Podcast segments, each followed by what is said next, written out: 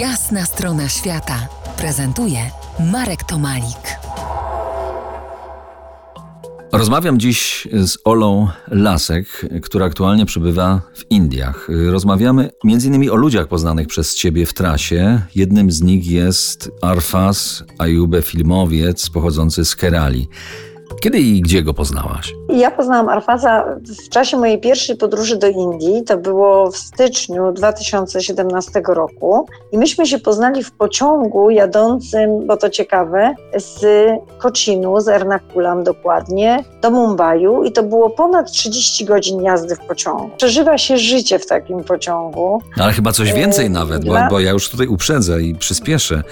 Arfas zaprosił cię na plan filmowy tam w Mumbaiu? To już dopiero później, bo ja dopiero, myśmy się oczywiście poznali wtedy, myśmy razem przyjechali do Mumbaiu, on nam pomógł znaleźć hotel, później też był zdziwiony, że ten hotel nie jest w takiej cenie, w jakiej był na stronie, jak nas przyprowadził, bo pan właściciel się zapytał, czy hotel jest dla niego, czy dla nas. Jak on powiedział, że dla nas, to hotel od razu z 300 rupii wskoczył na 3000 rupii. Ja byłam na planie filmowym, ale dopiero później po, po dwóch latach, jak przyjechałam znowu. No to opowiedz, opowiedz, opowiedz. Trafiłam. No, jak tam, jak tam to wszystko, że tak powiem, idzie, bo miałaś okazję obserwować. To był film o kidnappingu.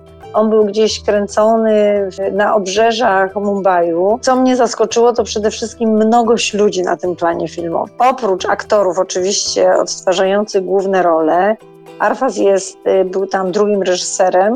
Była cała masa ludzi, kamerzystów, fotografów. Ja nie wiem, jak wygląda plan filmowy w Polsce, ale nie przypuszczam, żeby to był taki chaos, jak wtedy było w tym małym domku gdzieś tam w środku e, lasu. Myśmy myśleli, że on o którejś tam godzinie skończy, żeby gdzieś tam pójść na kolację. Okazało się, że to, to tak nie jest. On, oczywiście on skończył tam o 22, ale dzień wcześniej kończyli, y, kręcili 24 godziny. To, to tak jest wyglądało. inny chyba reżim pracy, chociaż ja tutaj niewiele mam do powiedzenia, bo przez plany filmowe się nie przewinąłem i jakoś y, chyba nie po drodze mi z tym.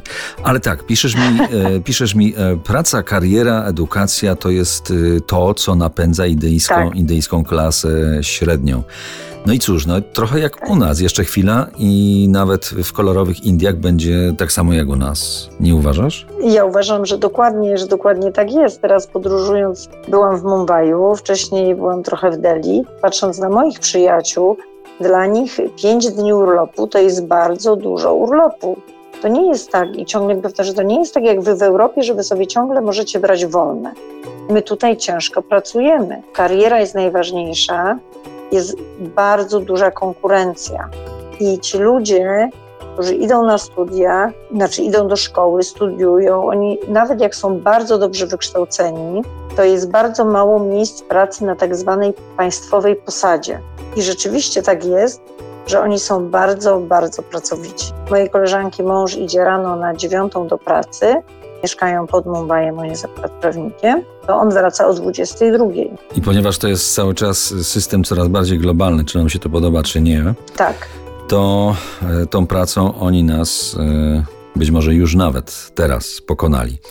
Do kolejnych opowieści tak. z Indii, tu i teraz, powrócimy za kilkanaście minut. To jest jasna strona świata w RMS Classic.